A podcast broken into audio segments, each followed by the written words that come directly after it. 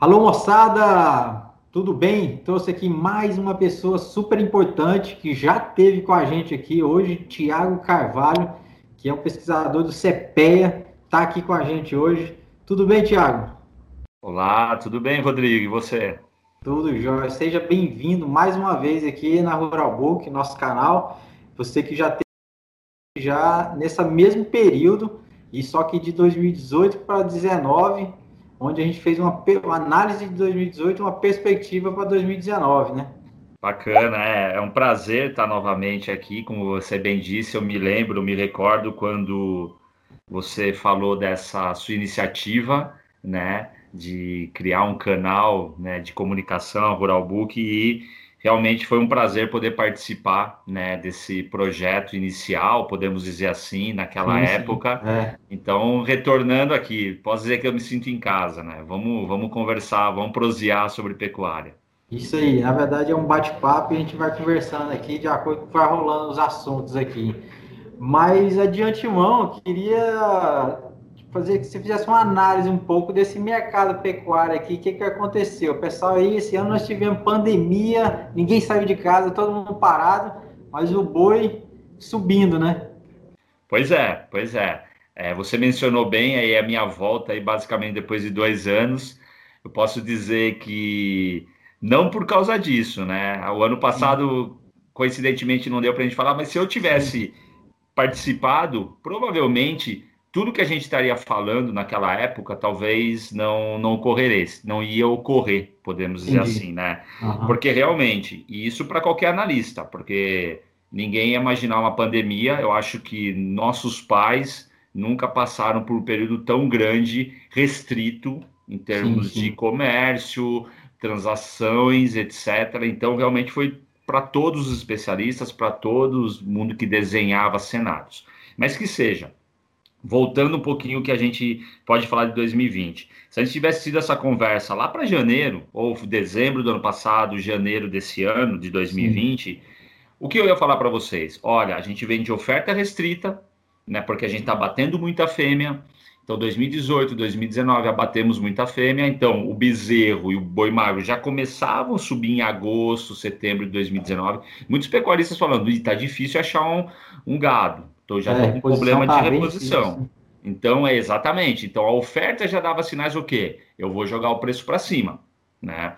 O mercado, o mercado nacional já precificava novembro e dezembro de 2020 a 227, chegou a 230, 225. Então ele já vinha forte, era um baita do mercado, era os 230 de novembro de 2019. Muito sim, sim. pela oferta e muito por um otimismo do mercado doméstico, porque a gente veio do primeiro ano do novo governo, a expectativa de novas reformas, os investimentos vindo, a gente vai falar de um câmbio algo em torno de R$ 3,80 a R$ reais, e o mercado dando sinais que ia dar certo no Brasil. Então, eu volto, se você me perguntasse como ia ser o mercado 2020, ia ser um mercado que ia ter uma oferta como um papel interessante, fundamental, as exportações iam continuar, porque a China precisava da nossa carne, não uhum. acreditava nesse boom que deu esse ano, a gente já vai falar de China, e o mercado doméstico interessantíssimo.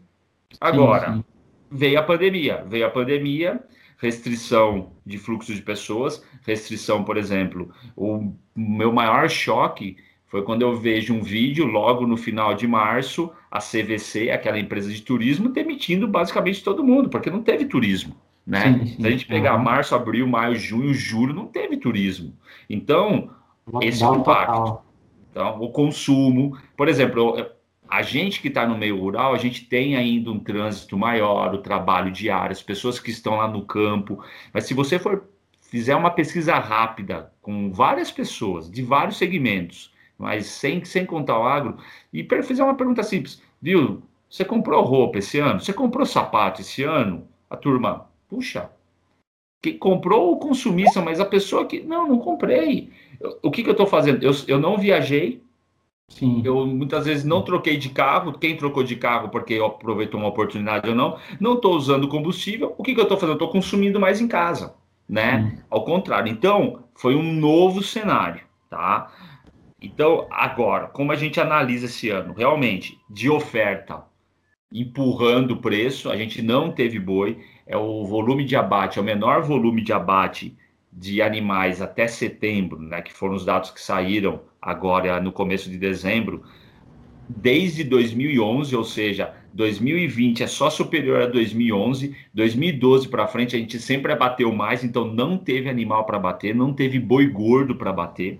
Esse é um uhum. primeiro ponto. Então, oferta já de reposição baixa e não se abateu esse boi, tá? bem baixo. E a gente veio a China, a China como fiel da balança esse ano. Um câmbio a 5,90 beirando 6, depois se é, estagnando a 5,60, 5,50 deixou a carne brasileira muito atrativa. Não só a carne, né? A soja, sim, sim. o milho, né? Imagine só, Rodrigo, eu falo de um milho hoje de 40 reais, né? Era de 40, agora é de 80, pensando em São. Paulo. É um preço de uma soja, né? Do ano passado. Verdade. A soja uhum. de 80 a 160, preço de um boi gordo. E o boi beirando 300. Então, vendemos muito, tá? E o mercado foi comprando, porque o real a 5,50, 5,80 tá barato, tá? um dos preços mais baratos de carne no primeiro semestre era o brasileiro. Aqui nós estamos já beirando a turma de cima. A, o boi ainda australiano é o mais caro, né? Daí vem os Estados Unidos, o Brasil, Argentina, o Uruguai, aí depois a Argentina. Só que a gente já passou a Argentina, passou muitas vezes o Uruguai. Então foi esse o cenário. Esse é o cenário de 2020. E o que e por que eu quis dizer? Eu falei aquela questão do consumo e falando agora da, da demanda chinesa. Sim, sim. Porque o preço da carne não caiu.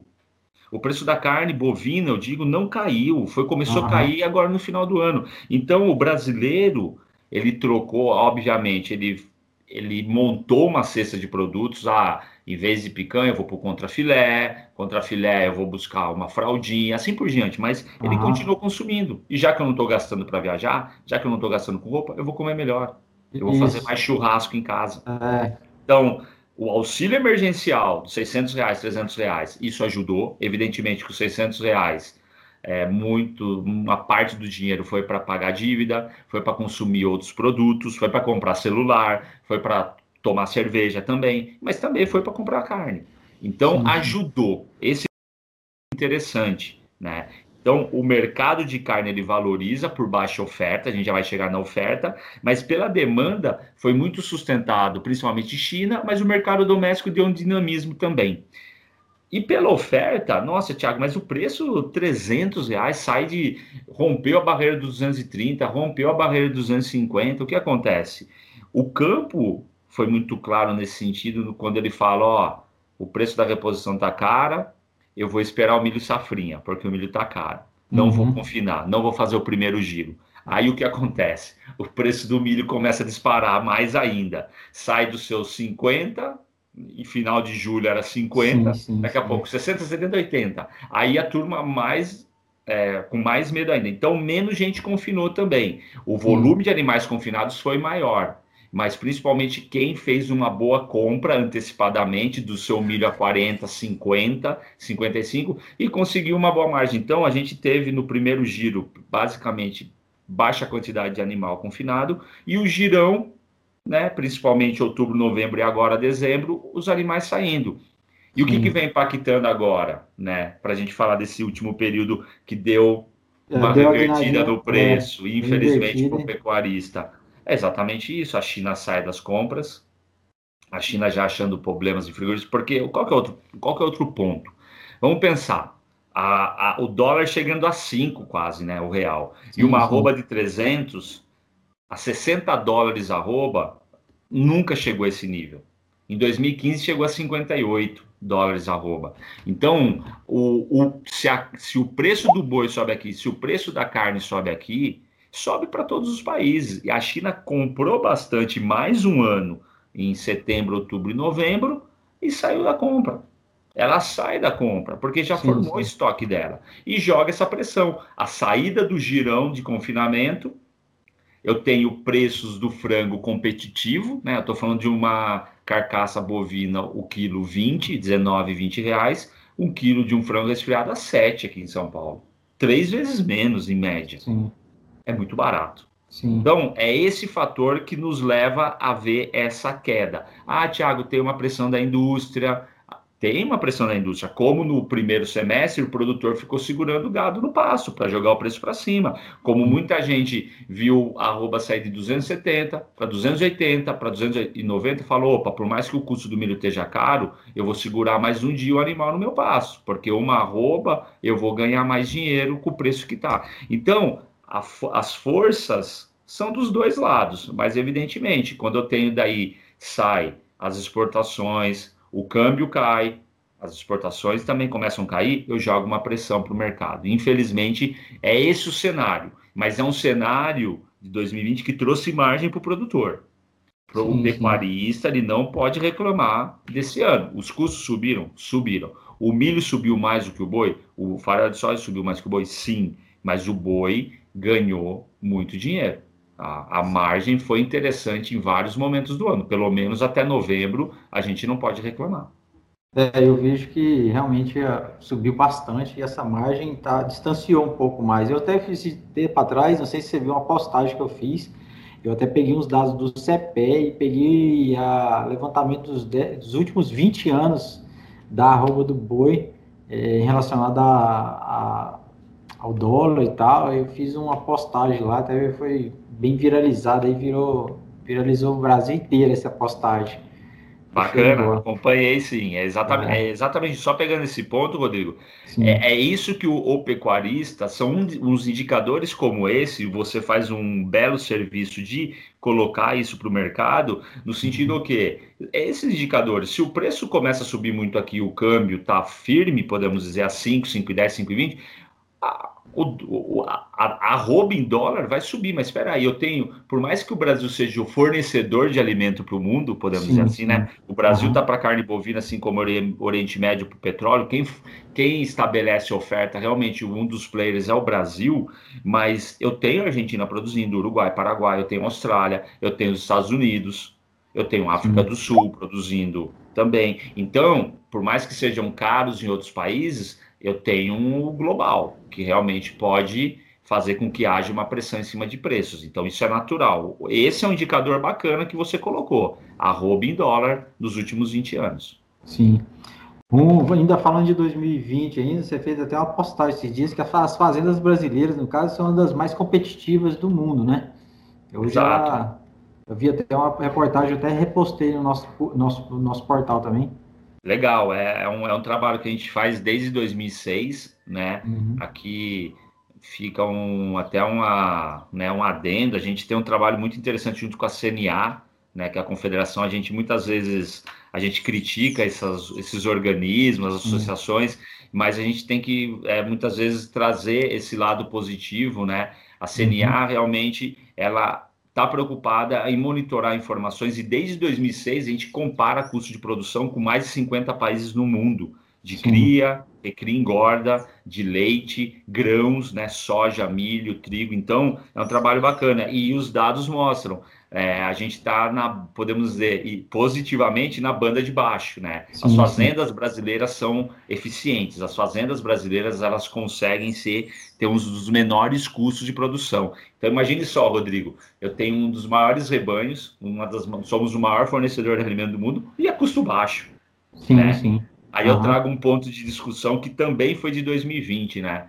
Começou em 2019 com a questão da queimada da Amazônia, Vem a questão do Pantanal esse ano da queimada, mas é, é temos problemas, a gente tem que cuidar, temos que cuidar, evidentemente, né? Mas por outro lado, o mundo ele olha o potencial brasileiro e realmente ele fica acuado, porque a gente está conseguindo ter uma produção sustentável cada vez mais, né? Então isso que é o mais bacana. Mas sim, é, a gente tem uma das, uma das atividades mais rentáveis do mundo em termos de custo menor, produtividade. Então é. E evolução também. Evolução. Você citou também as evoluções, justamente na genética, na pastagem, que o pessoal vem sempre profissionalizando cada vez mais para tentar fazer um produto mais bem, bem feito e a um custo mais baixo, né?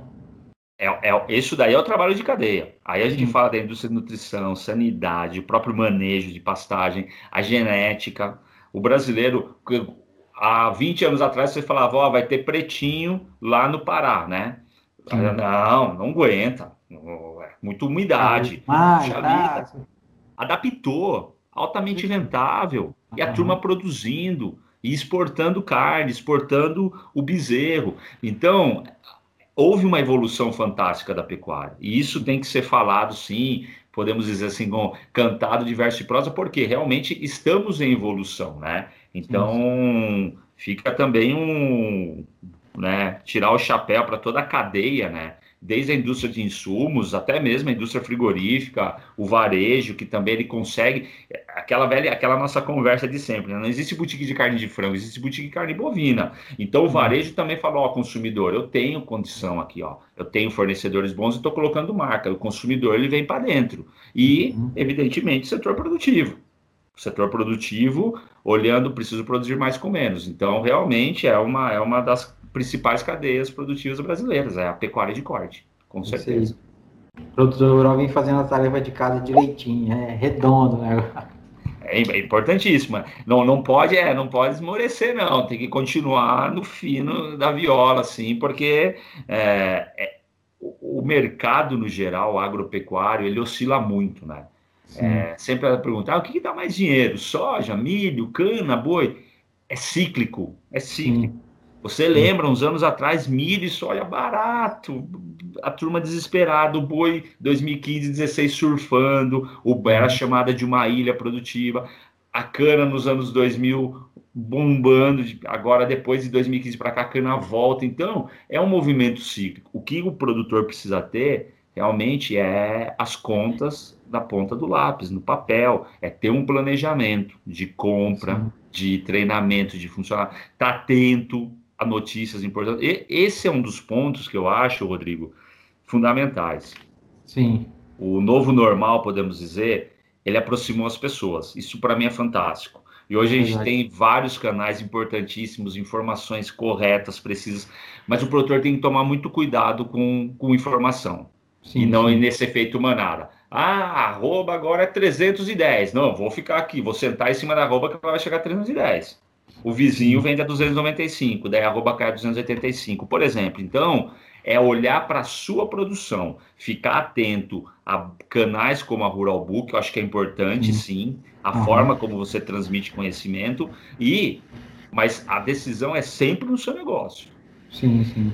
Você não vai engordar o boi do vizinho, e o é vizinho é não vai dar dinheiro para você. Uhum. O negócio é dele, e o seu negócio está aqui. Bom, meu vizinho está falando que a arroba vai chegar a 310. Quais são os fatores? Deixa eu olhar, ver o Rodrigo. Vamos lá acompanhar a evolução, o mercado no CPEA, o que, que a turma está falando, realmente para ter, acompanhar indicadores como arroba em dólares, abate de fêmeas, preço do bezerro, preço do milho, assim por diante. Mas que seja, não é simples não, mas o produtor ele tem que jogar a tecnologia para seu favor a informação online a seu favor. Senão, ele vai ficar doido. Né? Ele vai perder dinheiro. Uhum. E vamos viajar no futuro agora. Vamos tentar a bola de cristal aqui, assim. De acordo com as perspectivas, nós vamos, vamos falar em pandemia, nós estamos aqui já começando a vacinar na Europa e já chegando começo de janeiro já em São Paulo, que ela já está já tá chegando. Graças a Deus, ela de alguma forma ela está chegando. Nos Estados Unidos agora deu uma virada, Joe Biden lá na, na, na história, na cadeira principal. E o que, que isso pode refletir no mercado? E a pergunta que todo pecuarista, eu já cansei de falar, que eu falei que ia falar com você essa semana, ele falou assim, rapaz, pergunta lá se o boi vai manter esse preço mesmo, como é que vai ficar? O que, que você pode falar de tudo isso aí para gente? Legal, vamos, vamos lá. É, passando primeiro a parte macro, internacional. Novo candidato né, o novo presidente norte-americano, tem um discurso mais a menos do que o Trump. E em relação a gente, Tiago, o que, que, pode acontecer? Eu sinceramente acredito que realmente, pela, pela parte ambiental, Isso, ele vai ter o mesmo discurso. Que parece que já começou a querer, antes na candidatura, parece que ele falou uma coisa ambiental, né? Ele vai, ele vai se juntar na europeia, vai ter um discurso mais agressivo. Por isso que muitas vezes há um posicionamento, está mais tranquilo o Brasil, por mais que o Salles fale alguma coisa, o Bolsonaro vem falando, mas o discurso está mais tranquilo, no sentido que ainda sempre vai existir, porque cada um tem uma maneira de pensar, mas que seja, o Biden ele vem com um discurso mais ameno do que o Trump, mas em relação à parte ambiental ele vai ser bem posicionado, forte. Agora, a, a, grande questão que a turma, além da parte ambiental, a turma falava muito da relação China e Estados Unidos. Ah, agora o Brasil está perdido, a China vai voltar a se aproximar dos Estados Unidos. A China, pessoal, ela vai voltar a se aproximar dos Estados Unidos porque ela depende dos Estados Unidos, assim como os Estados Unidos dependem dele. A gente está falando de dinheiro, de negócio, assim como a China se aproximou da Argentina agora, está investindo na produção de suínos na Argentina. Na Argentina, Thiago, pois é. Porque o que, que acontece com a China? A China é negociadora, ela não quer depender só de um mercado. Então, uhum. para ela, não é interessante ficar com o Brasil. Foi interessante só com o Brasil, perdão. Ela vai continuar no que vem com o Brasil, porque ela precisa do Brasil, mas só com o Brasil. Esse ano foi interessante, porque o câmbio estava 5,60, 5,80, né? O dólar para o real, e o Brasil barato briga com os Estados Unidos. Eu vou fazer do Brasil, o Brasil precisa vender. Eu me aproximei do Brasil, estreitei laço, etc até mesmo a ministra, já do ano passado, a Tereza Cristina, fez muitos trabalhos em relação à China, vendeu muitos frigoríficos brasileiros no sentido da imagem, Oriente Médio, Arábia, Egito. Então, fez um trabalho que o, teve essa demanda em 2020. Então, isso é natural. Mas o que eu acredito, no curto prazo vai ter essa aproximação, mas no médio e longo prazo ainda vai ter briga tarifária. Estados Unidos e China. Então, esse é o cenário. Agora, vocês podem ver, quando o John Biden ganha, o que o dólar começa a cair. Pode ver, a, eleição, quando começou a sair, John Biden vai ganhar, John Biden vai ganhar, o câmbio começa a cair. Por quê? Ele tira aquela insegurança, incerteza que o Trump trazia. Como a gente tem internamente a incerteza da nossa dívida pública, que afasta o câmbio, as falas do Bolsonaro muitas vezes oscila. Então, a eleição do John Biden ajuda, o anúncio da descoberta de vacinas como da Pfizer, a própria lá Sputnik lá do, da Rússia, agora a uhum. Oxford falando que vai utilizar em conjunto a vacina junto com os russos, aí vem a própria Coronavac aqui em São Paulo. Todos esses fatores eles ajudam a acomodar o dólar. Então o dólar sai de uma semana de 5,40 para 5,20, agora 5 em média, 5,10 que seja, muito uhum. devido a todo esse cenário externo. E aí, o que esperar para o ano que vem? O que esperar para o ano que vem, assim, a nossa carne a 5 ficou mais valorizada. Não quer dizer que está mais cara. Se eu pegar um boi de 250 a 5, eu estou falando de um arroba em dólares a 50 reais arroba. A gente chegou já esse ano a 54. Tem essa margem. É mais 20 arrobas. Então, já antecipando, o ano, o, o, esse ano a gente já estava sinalizando em novembro 270 para outubro arroba do boi, outubro de 2021. Então, eu acredito numa arroba firme ainda, nesse, nesse patamar de 250, 270, tá? Porque realmente você tem aí a China ainda precisando comprar nossa carne, ela vai precisar comprar.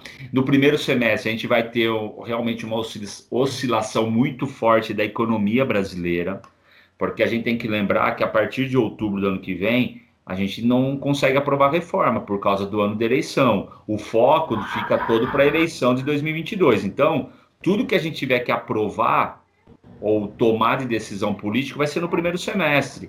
Então, talvez medidas de austeridade, reformas, isso pode prejudicar um pouco o desenvolvimento, emprego, assim por diante. Né? Até porque vai acabar o auxílio emergencial também.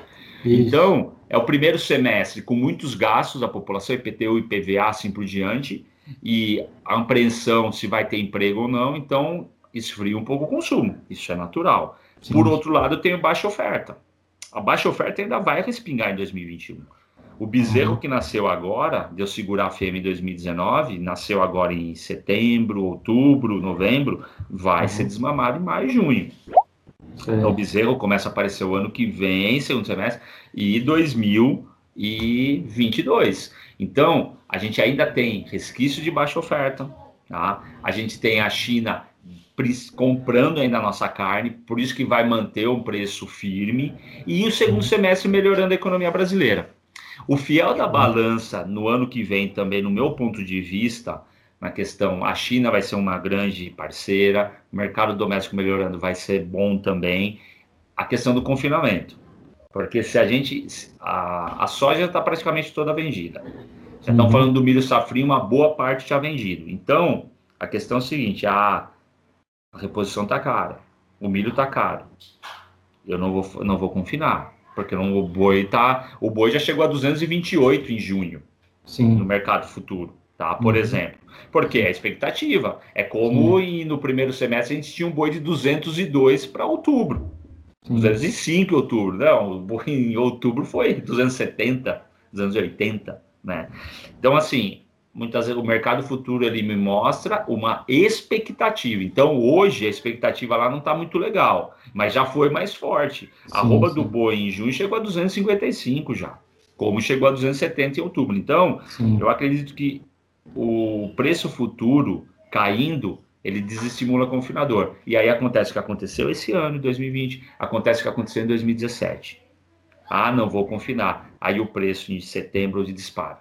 Agosto, setembro começa a disparar. Então, se conselho fosse bom, né? É, a gente cobrava, né? A gente mas, vendido, né? É, mas eu acho assim, ficar atento, é, ter Sim. esse termômetro do confinamento. Será que a turma está realmente freando? E aí ah. o pecuarista vai contra esse efeito manada. Sim, porque sim. daí não vai ter o boi de confinamento. Vai Isso. ter o boi, mas em menor quantidade no primeiro Isso. giro, se, como eu uhum. falei, o preço do grão estiver alto, o boi não estiver muito interessante. Então é esse o cenário para 2021. Eu acredito numa arroba firme ainda, oscilando nos primeiros meses. Vamos lembrar, 230 em novembro de 2019, 190 em janeiro de 2020. Sim. Aí a turma desesperada.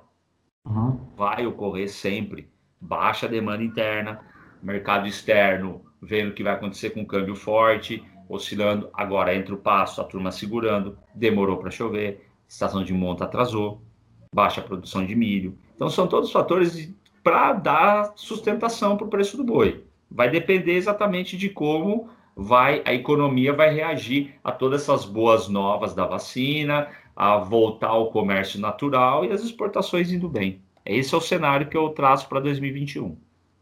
Ah, show de bola. Tomara que dê tudo certo e que aconteça que, que aconteceu nesse 2020, que todo mundo começou embalado. Eu acho que o agronegócio, com a economia brasileira normal, estava num embalo doido, né? Sim. De repente, pegou todo mundo. Eu falo que se teve uma notícia boa dessa pandemia, é porque todo mundo sofreu do mesmo tamanho. Então, Tipo assim, não teve né, bom para um, bom para outro, ruim para outro, não teve, não. Foi ruim para todo mundo. Exatamente. Então, foi, o, foi o começo da nossa conversa, né? Foi, é, foi sim, um cenário né, que ninguém esperava, nunca praticamente ninguém tinha passado e é, realmente, infelizmente, foi ruim para todo mundo. Não, isso mesmo. Tiago, eu tenho só a agradecer. Eu trabalho aqui com, com a Rural Book, trazendo pessoas que realmente sabem é, nos passar uma informação interessante, importante sobre cada assunto. E você, do mercado pecuário, sempre está aqui com a gente, dando essas avaliações, analisando e perspectivas para o próximo ano. Eu já te faço um convite ao vivo mesmo, para todo final de ano a gente fazer essa análise e fazer uma perspectiva para o próximo ano. Não que eu não quero te encontrar só em dezembro do ano que vem, não, mas vai estar aqui sempre. Tem uma porta não, aberta. Eu agradeço. É, vamos, vamos já deixar a marca registrada, né? Nosso encontro é de final de ano. Pode contar comigo. É um com prazer, certeza. tá? Poder estar tá aqui com você. A gente vai traçar diretrizes. Vamos acertar, vamos errar, mas sempre calcado nas informações, mas principalmente para ajudar a tomada da decisão no curto prazo do pecuarista. Eu acho que isso é o mais importante. Então, vamos contar comigo, sim, que para mim é um, além de um, né, um, um, podemos dizer, um desafio não, mas é uma prestação de serviço que eu tenho que a gente tem que fazer para a pecuária, mas é um privilégio. Estou com um amigo aqui, então eu me sinto uhum. em casa e vamos trabalhar assim para deixar essa pecuária mais forte, com mais informação, menos incerteza. Conta comigo. Não, muito obrigado. E esse, esse, esse vídeo nosso, é, todos esses vídeos aqui vai ser postado no Instagram, Facebook, YouTube e também o áudio desse, dessa conversa vai ser disponibilizado no nosso podcast. Em qualquer plataforma de áudio, no caso do Spotify e outra coisa qualquer, que vai estar disponível esse, esse áudio também. Então o pessoal vai poder consumir de várias formas, várias plataformas. E aí, muito obrigado de antemão Tiago, valeu mesmo e a gente vai estar aqui em breve. Você sabe que você tem uma janela aberta aqui. Não, conta comigo. Sempre que precisar, tiver alguma notícia aí, alguma informação que precisa ser bem esclarecida, me chama que a gente faz uma participação sempre aí. Show. Só mais um, um adendo seguinte: quem quiser saber alguma informação a mais sobre toda essa conversa que a gente falou aqui, deixa nos comentários aqui do, da rede social mesmo, deixa aqui que a gente vai estar tá lendo, eu vou passar para o Tiago, então ele vai estar tá acompanhando também, poder responder a gente aqui, qualquer dúvida que você tiver, pode deixar nos comentários aqui logo abaixo, que ele vai estar tá acompanhando e eu também vou estar tá tocando ele. E aí, o que você acha dessa aqui? Não, tá? E só, e só, só para ver que o assunto é bom, e uhum. desculpa, a gente não falou, um desafio ano que vem, eu acho que um, um ponto de chave do sucesso ano que vem vai ser a recria, tá, Rodrigo? a recria, porque a gente vem com custo alto de cria e a expectativa de um boi mais barato. Então, Sim. o produtor na recria, que ele conseguir realmente colocar tecnologia e encurtar esse processo, eu acho que é um, é um gancho bacana, tá? Obrigado. Então fica um spoiler aí, tá bom? Mas obrigado aí. Tá bom? Tá bom demais, Tiagão. Obrigado mesmo. Aquele abraço mais uma vez. Show. Um abraço e um 2021 aí de muita luz, paz e esperança para todo mundo aí família Rural Book. Um grande abraço para todos. Você também, Tiago. Tudo de bom.